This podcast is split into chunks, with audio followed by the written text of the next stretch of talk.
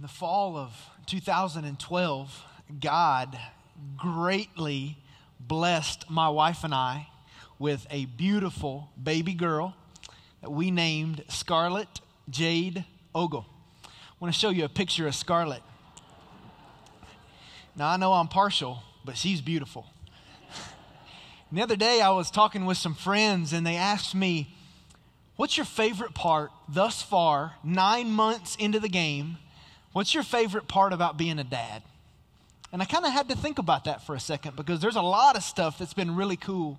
But I think for me, in the first nine months of Scarlett's life, the, my favorite part has been watching her grow and mature. I mean, a lot has happened in nine months. I mean, she's went from the place of just laying there all the time to now she can roll over.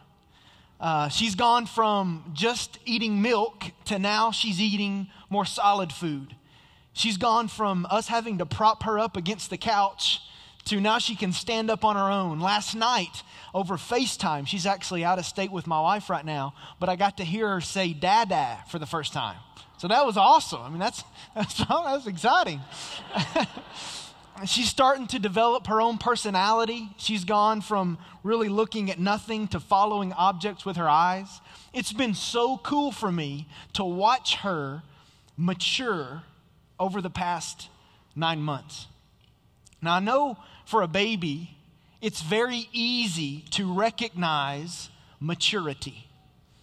But as we begin today, I want to ask you a question that maybe is not so easy to answer.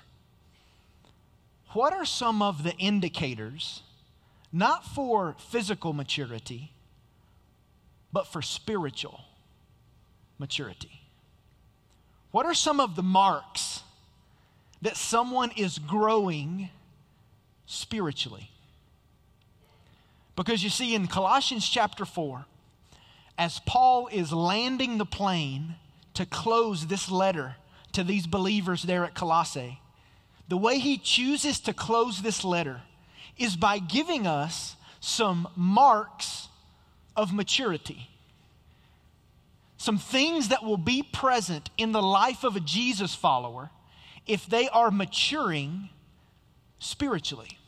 And last week, as we kicked off this series, Pastor Vance did a great job at unpacking the first mark of maturity that Paul gives us in Colossians chapter 4. I want to put it up on the screen. Here was the mark of maturity that we looked at last week. The first mark is a desperate pursuit of God in prayer.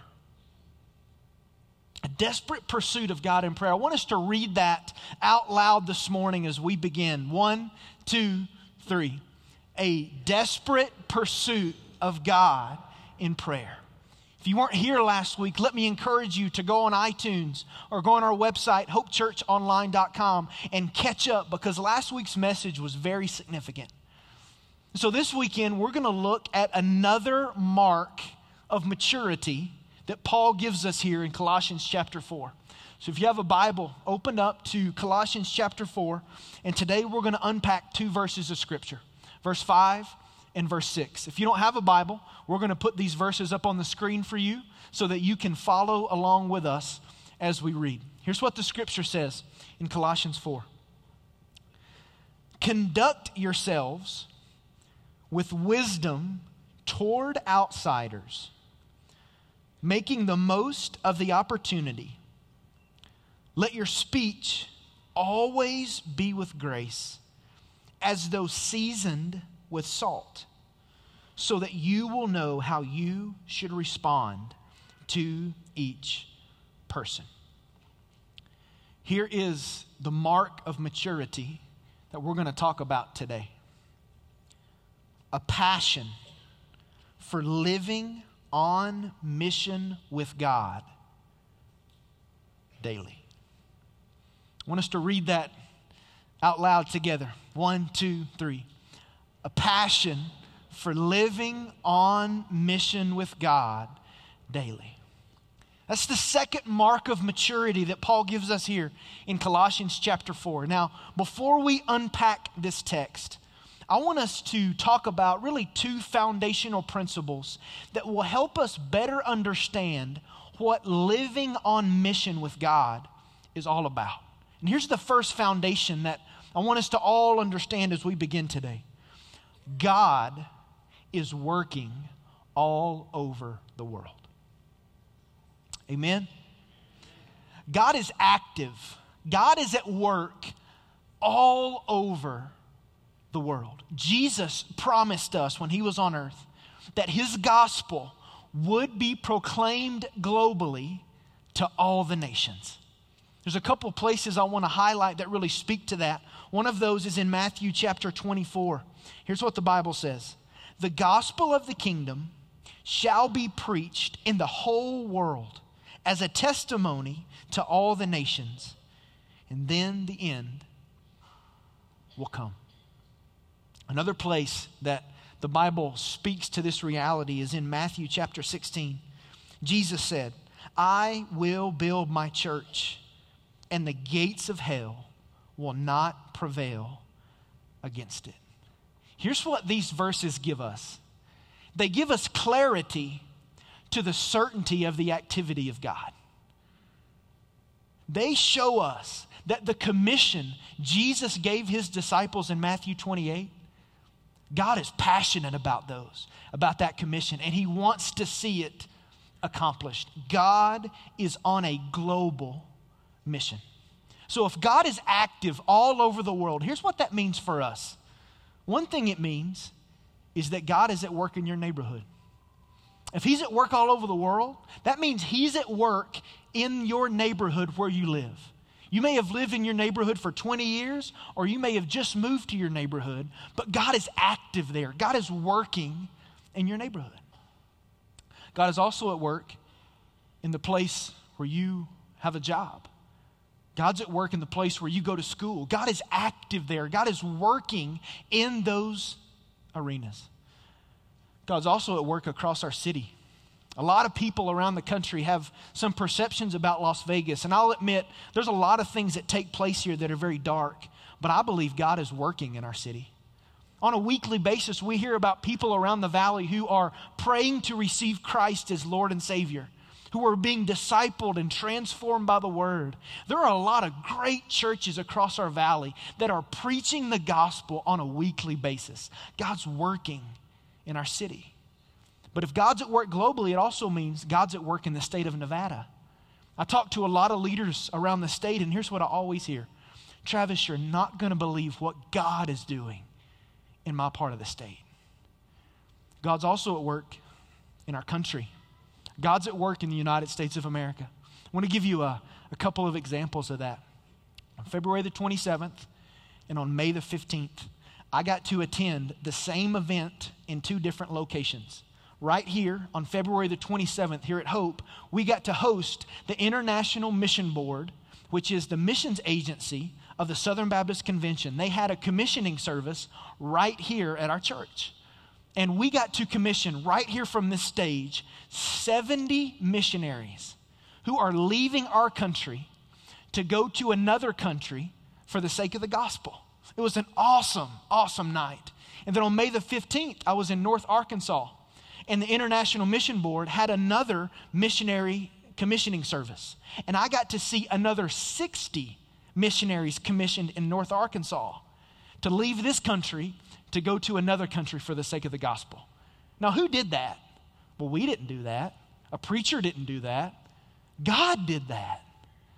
God moved on the hearts of those men and women and said, Leave this country, and they did. That's God's activity. He's at work in our country, but God's also at work in a great way globally. God's at work in the Middle East. I believe that.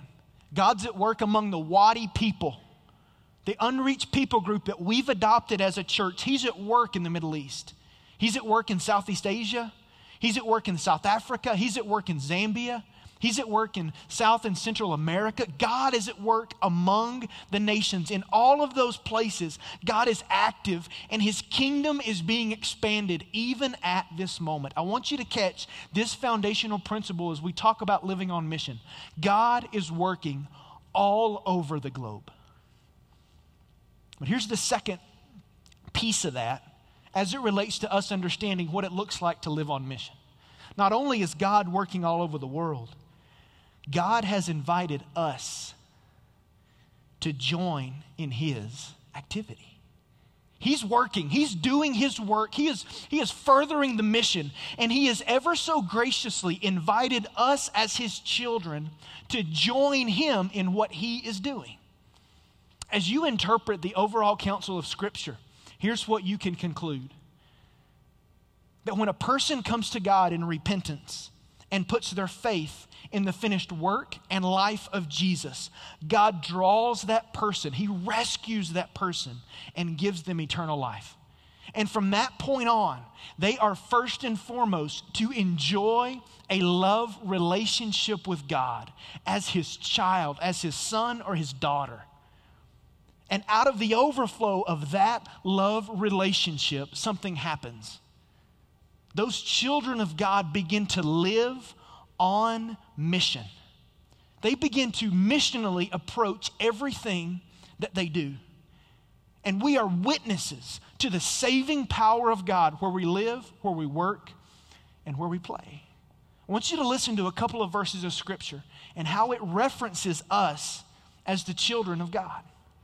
The Bible says in 2 Corinthians 5, we are ambassadors for Christ as though God were making an appeal through us, we beg you on behalf of Christ, be reconciled to God. That's speaking of us. Another place is in Matthew chapter 5, Jesus said to his disciples, You are the light of the world. He goes on to say, Let your light shine before men in such a way that they may see your good works and glorify your Father who is in heaven. You see, we are, we are saved to enjoy a relationship with our Heavenly Father. And as we walk with Jesus, we are to be looking for opportunities to join Him in His activity, to be ambassadors and lights for His namesake. God desires that you and I live on mission with Him. We've been brought into the family of God to share in the mission of God. And someone who is maturing in their faith, one of the marks of maturity is that we recognize the opportunity to join in God's activity, and He bestows on us a passion to be a part of His mission.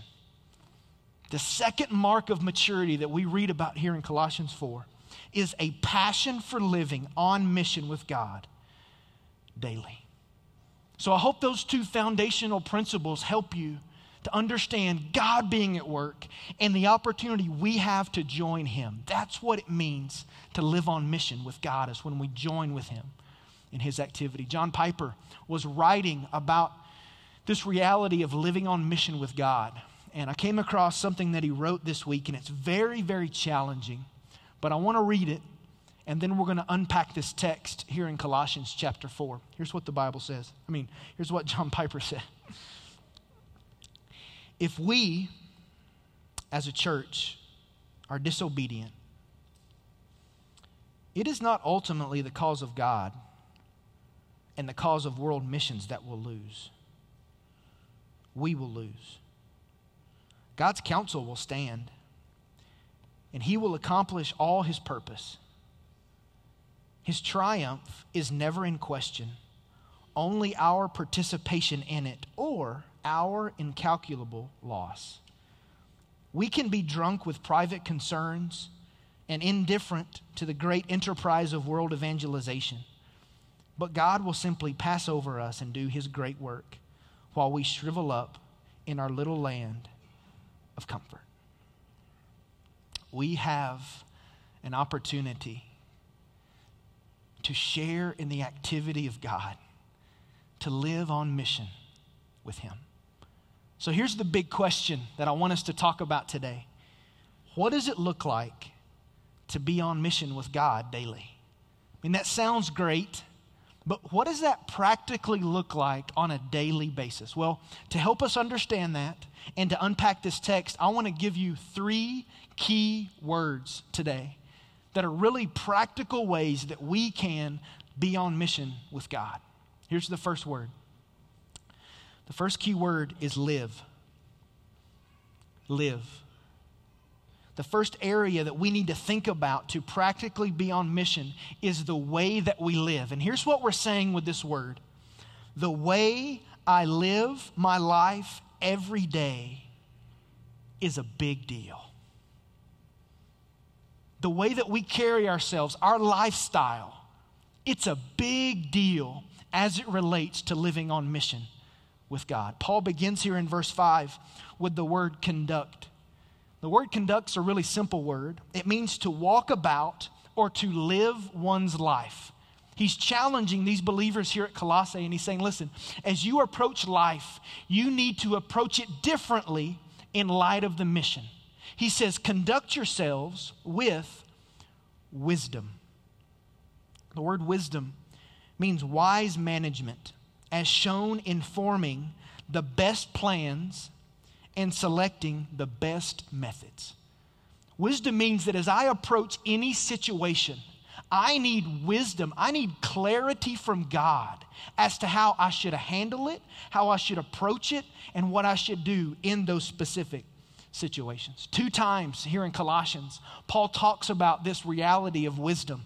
In Colossians chapter 1, he says, I'm praying for you that you would have all spiritual wisdom and understanding. And then here he tells them to conduct themselves with wisdom. In chapter 1, he says, I'm praying for you that you would have wisdom. In chapter 4, he's instructing them to live wisely. And the wisdom that Paul's referring to here is not natural. It's not something that you and I can produce on our own. It's wisdom that must come as we walk with God. John MacArthur said it this way it refers to the ability to collect and concisely organize principles from Scripture and, and the application of those principles to everyday life. We're to conduct ourselves with wisdom.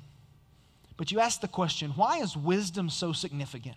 Why is that the thing that Paul chooses to reference here to tell us that's the way we should conduct ourselves? Well, there's a lot of reasons, but I want to specifically highlight two that I think are very prevalent for us as we think about living on mission with God. First of all, Wisdom reveals that I am to relate to others in Christ like humility. You see, apart from wisdom, here's what happens we begin to live arrogant and selfish. We begin to think that because I have a relationship with God, or because of my biblical knowledge, or because of other relationships that I have, that somehow I'm superior to those who don't have those things. But wisdom puts us back in check. And wisdom reveals to us that regardless of the people we're interacting with, we are to approach them with Christ like humility. The defining characteristic when Jesus was on earth was humility. So if he is now living his life, pressing his life out through us, what do you think his life's going to look like now? The same as it did when he was on earth. We will be people who show humility to those we interact with. I love how Jesus was referred to in John chapter 1. The Bible says they looked at him as someone full of grace and truth. May that also be true of us as his body, that we are a people full of grace and full of truth. And when I embrace wisdom, it reveals to me that I'm to relate to others with a Christ like humility. But something else that wisdom does is wisdom reveals that I am to live with integrity. Not only am I to relate to others in Christ like humility, but I'm also to live with integrity. Apart from wisdom, we all have the tendency to wear a mask. And we come into a place like this where we're talking about God and spiritual things, and we put on a certain persona to impress other people. But then we leave and we carry ourselves totally differently. Listen, as you think about living on mission with God, it is critical that we are men and women of integrity. That word simply means oneness or sameness. There's to be a oneness about the way that we live our lives that is honoring to God and authentic to other people. Because you see, when we live one way around a certain crowd and a different way around another crowd, we are actually distorting the gospel. People will gauge what Jesus is like by looking at his body, the church.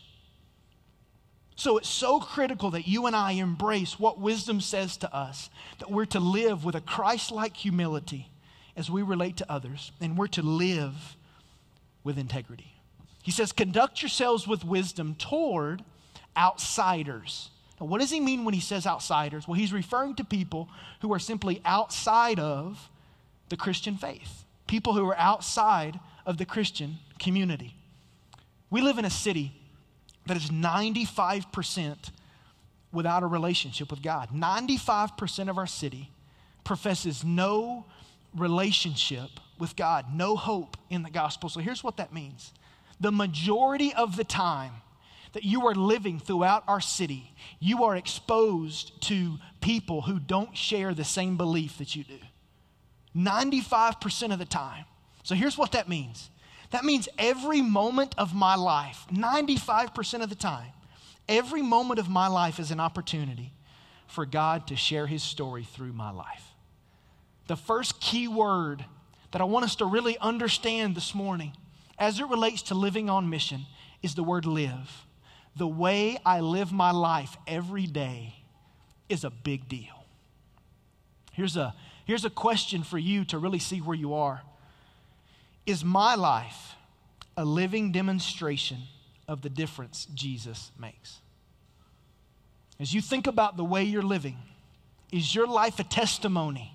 Is it a demonstration to the difference that Jesus can make? It's the first word this morning. It's the word live. Here's the second key word out of this text it's the word look. Look.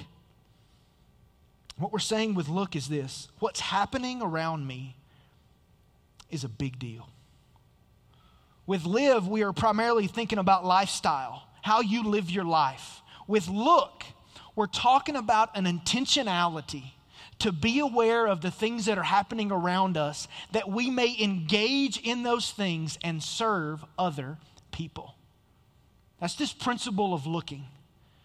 Paul goes on in verse 5 to say, making the most of every opportunity. That phrase, making the most, is a really interesting phrase.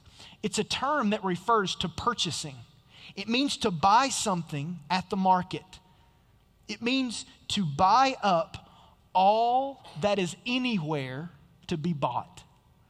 So, why is Paul using that phrase in the context of this scripture? Well, here's what he's communicating He's saying all around you are opportunities to live on mission with God, to serve people, to engage with people, to be a light to other people. And He's challenging us to leverage all of those opportunities to buy them up for the sake of the gospel. So, for us, the conversations we have every day, the circumstances that we find ourselves in, the environments that we function in on a regular basis. We are to be looking at what is happening around us that we may leverage all of those opportunities for the sake of the gospel. In another book that Paul wrote, the book of Philippians, here, listen to how he speaks about the children of God. He says, Do all things without grumbling or disputing so that you will prove yourselves to be blameless and innocent, children of God, above reproach, in the midst of a crooked and perverse generation, among whom you appear as lights in the world. We are to live our lives as lights for the gospel, constantly aware that there are opportunities all around us that we can leverage for the sake of Jesus. William Barclay said this The Christian must of necessity be a missionary. It is not by his words, but by his life that he will attract people to or repel them from Christianity. On the Christian, there is laid the great responsibility not of simply talking about Christ, but of showing men Christ, not just in words, but in life. You've probably heard the old cliche people don't care how much you know until they know how much you care. And that is still true in 2013. As we look around us at the opportunities, the activity of God, may we live with an intentionality to engage in those opportunities and leverage them for the sake of the kingdom of God. So here's a question to really kind of gauge how you're doing. Am I looking for opportunities every day to serve others and share the gospel with them? Are you looking? Because what's happening around you, what's happening around me, it's a big deal. First word is live. The way I live my life every day is a big deal. Second word, look. What's happening around me is a big deal. Third word, speak. The third key word here in this text is speak. What I say to others is a big deal. What I say to other people is a big deal. He goes on in verse 6. He says, Let your speech always be with grace, as though seasoned with salt, so that you will know how you should respond to each person. Rick Warren made this statement Many parts of your life mission are unique, but there is one part of your life mission that we all have in common. It's this God wants you to tell other people about what's happened to you. That's the real essence here of verse 6. There is a time where we live out before people the fact that we've been changed by Jesus, that we look for opportunities, but there are also times when we are to verbally communicate the gospel with other people. And Paul says, as you do this, let it always be with grace. And then he uses the phrase, as though seasoned with salt. Salt can really do three things it can preserve, it can sterilize, or it can season. And the way he describes salt in this passage is that salt is something that's seasoned. Here's what that means it means it's acceptable and inoffensive. That the way we're to communicate what we say is to be acceptable and inoffensive to other people. You could literally translate the first part of the verse this way Let your speech be always with graciousness, appropriate to Christians. We're to be sensitive not only about what we say, but about how we say it. Then he goes on to say that you should respond, that you should know how to respond to each person. We're to speak in every situation with a sensitivity to what's going on around us and to the person that we're speaking to. Not every situation is the same. There is not a textbook answer for every situation you're going to find yourself in as you live on mission with God. But there should always be a sensitivity and a humility in the midst of those conversations that is attractive to others and demonstrates to them who Jesus really is. I want to show you an example through video of this principle, I believe, being fleshed out. one of the famous shows in our city is called Penn and Teller. And a star in that show, his name is Penn Jillette. And he is a professing atheist. He's written about it, he's done interviews about it. But what you're about to see is a video by Penn Jillette, and it's pretty raw. He's just kind of in front of his laptop recording this video. But he's talking about an interaction he had with a follower of Jesus. And he's pretty rocked by it. So I want us to watch this video as an example of someone I believe who approached sharing the message in the right way. So watch this video. I want to talk to you about this. Uh, I get home from the show, and at the end of the show, as I've mentioned before, we go out and we uh, we talk to folks and you know sign an occasional autograph and shake hands and so on. And there was one guy waiting over to the side in the um, what I call the hover position after I was all done. Big guy, probably about my age. Big guy. And um, he had been the um, the guy who has uh, picks the joke during our psychic comedian section of the show. Uh, so he had the props from that in his hand because we give those away. He had the the joke book and the and the envelope and the paper and stuff. If you haven't seen the live show, uh, it's not worth explaining. But he had props from the show that we'd given him from the night before. Uh, he wasn't the guy that night. And he walked over to me and he said, um, I was here last night at the show, and uh, uh, I saw the show and I liked it. I wanted, and he was very complimentary about my use of language and um, complimentary about, you know, honesty and stuff. He said nice stuff. No reason to go into it. He said nice stuff. And then he said, I brought this for you. And he handed me a uh, Gideon Pocket Edition. Um, I thought it said from the New Testament, but I also thought it was Psalms from the New Testament, right? Uh, Psalms from the New, just part of the New Testament. Little book about this big, this thick, you know. He said, I wrote in the front of it, and I wanted you to have this. I'm kind of uh, proselytizing. And then he said, I'm a businessman. I'm, I'm sane. I'm not crazy. And he looked me right in the eye and did all of this. And uh, it was really wonderful. I believe he knew that I was an atheist.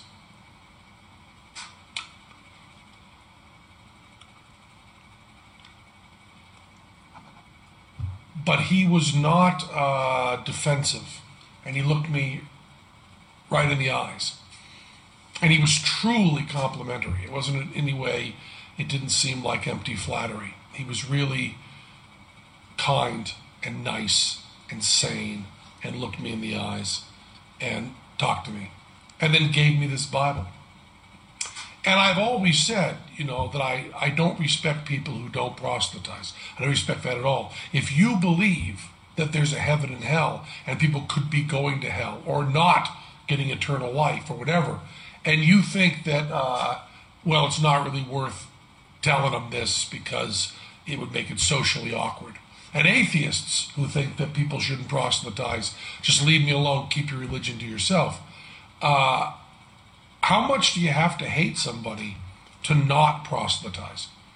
How much do you have to hate somebody to believe that everlasting life is possible and not tell them that? I mean, if I believed beyond a shadow of a doubt that a truck was coming at you and you didn't believe it, that truck was bearing down on you, there's a certain point where I tackle you. And this is more important than that. And I've always thought that, and I've written about that, and I've thought of it conceptually. This guy was a really good guy. He was polite and honest and sane, and he cared enough about me to proselytize and give me a, a Bible, which had written in it a little note to me, uh, not very personal, but just, you know, like your show and so on. And then like five phone numbers for him and an email address if I wanted to get in touch.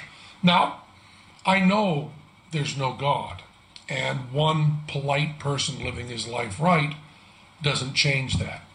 Uh, but I'll tell you, he was a very, very, very good man. And uh, that's really important.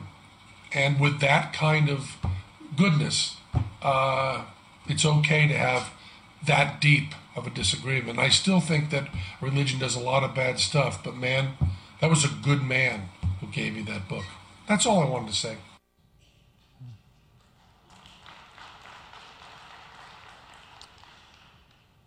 You know, I don't know if there'll ever be a day when Penn becomes a follower of Jesus. I pray that one day he would.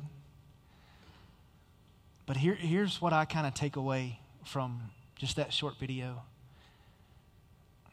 the person who was interacting with him, who was serving him, who was speaking to him, communicated a clear picture of Jesus. You know, I often wonder what it was like when Jesus was on earth that so many lost people were attracted to Jesus. And they didn't leave feeling judged or condemned. They may not have agreed with his teaching, but they knew that he cared about them. What would happen if we began to live on mission with that type of mindset? That as we shared with people, we did so with much grace, and our speech was seasoned with salt in such a way that when they thought about us, maybe they didn't agree with everything, but they knew we loved them. And in humility, that we cared about them. The lifestyle we live, the way that we portray ourselves before people, creates the platform for us to verbally share the gospel with others. I believe there were some things about that man's life that as Penn watched him and saw him, created a platform so that when he spoke, he listened to him.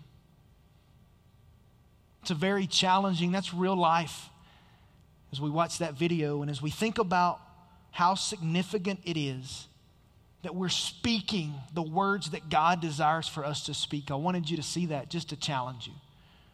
We are stewards of the gospel every moment of every day.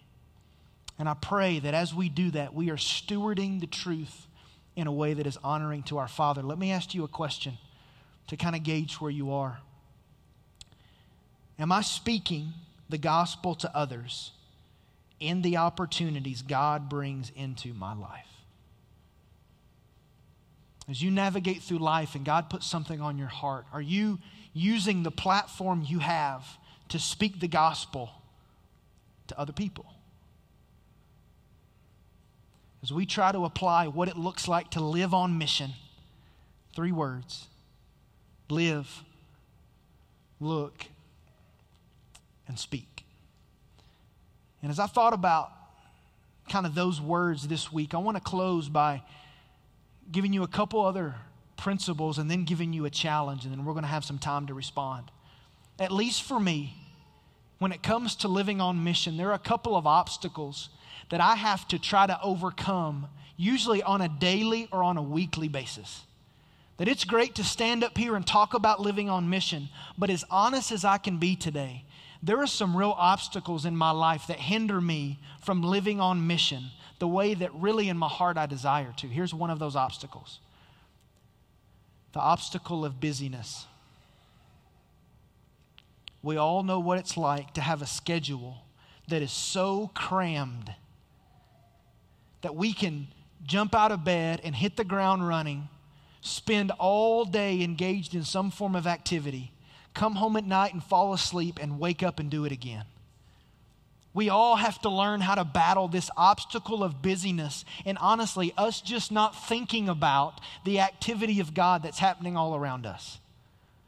There are some very embarrassing stories from my life that looking back, I realized God had put opportunity after opportunity around me, but because of my schedule, I was so focused on my to do list that I walked right past the activity of God. Maybe you can relate with that, but one of the obstacles that we just need to be aware of is the obstacle of busyness. And I believe to overcome that obstacle, what must happen is there must be moments as you begin your day every day where you are setting your heart on Jesus and his mission, that you're anchoring yourself there first. Before you get to the list, before you get to the phone calls or the emails or the meetings, that you are carving out moments in your day and saying, Lord, today I want to be aware of your activity. So I want to set my heart on you and your mission. And you start there. Otherwise, you move right into the day and you fall to the obstacle of busyness. Here's one other obstacle that I thought about not only obstacle of busyness, but the obstacle of apathy, the obstacle of just indifference. You see, there are some moments when we're just not thinking about the activity of God, but there are other moments, and if we're honest, we just don't care about the activity of God. That we're emotionally and physically and intellectually drained, and there's not a whole lot in us that's really caring about what's happening around us. The obstacle of apathy. Well, how do you how do you overcome that obstacle? I believe one of the ways you overcome that obstacle is by moving off of the sidelines, so to speak, as it relates to walking with people and get in the game. There are never moments for me when I'm living life with someone, when I'm discipling or pouring into others, whether it's good or it's bad, that my heart doesn't break for that person. There's something about interacting with people, walking with people, shepherding and caring for people that breaks your heart as it relates to the mission. And the further you get away from people, the more your heart is indifferent to the mission. So I believe for all of us, there must be an intentionality to say, you know what, God, I want to engage in the mission. And one big part of engaging in the mission is me walking and interacting with other people. And here's why. Because when something you hear about becomes someone you care about, it changes the way you live. I can stand here before you today and talk about people around the world. I can talk about hurting people in our city. I can talk about hurting people in our church, and it's just an idea to you. But when you attach an idea to a name, and I think about the people that I know around the world, the people in my city who are hurting, the people in this church who are hurting, it changes the way I live. When something you hear about becomes someone you care about, it changes the way that you live. And I believe that is the greatest way to get away from indifference. The Bible says Jesus looked on the multitudes and felt compassion. When you think about the multitudes, what do you feel? Here's what I want to challenge you to do this week. When you wake up in the when you wake up, whatever time of the day that might be, I want you to pray this simple statement to God. God, show me an opportunity today to join in your activity. Maybe you need to put that in your Bible or on a cue card on your nightstand or in your car or on your table. But I'm challenging you this week when you wake up every day to simply pray, God, show me an opportunity today to join in your activity. And with your lifestyle, create a platform that people look to. Be on the lookout for ways you can be intentional to serve others. And when God presents you with an opportunity to verbally communicate the gospel, do so in a way that is seasoned with salt and in a way that is wise depending on the circumstances and the situation. The second mark of maturity is a passion to live on mission with God daily.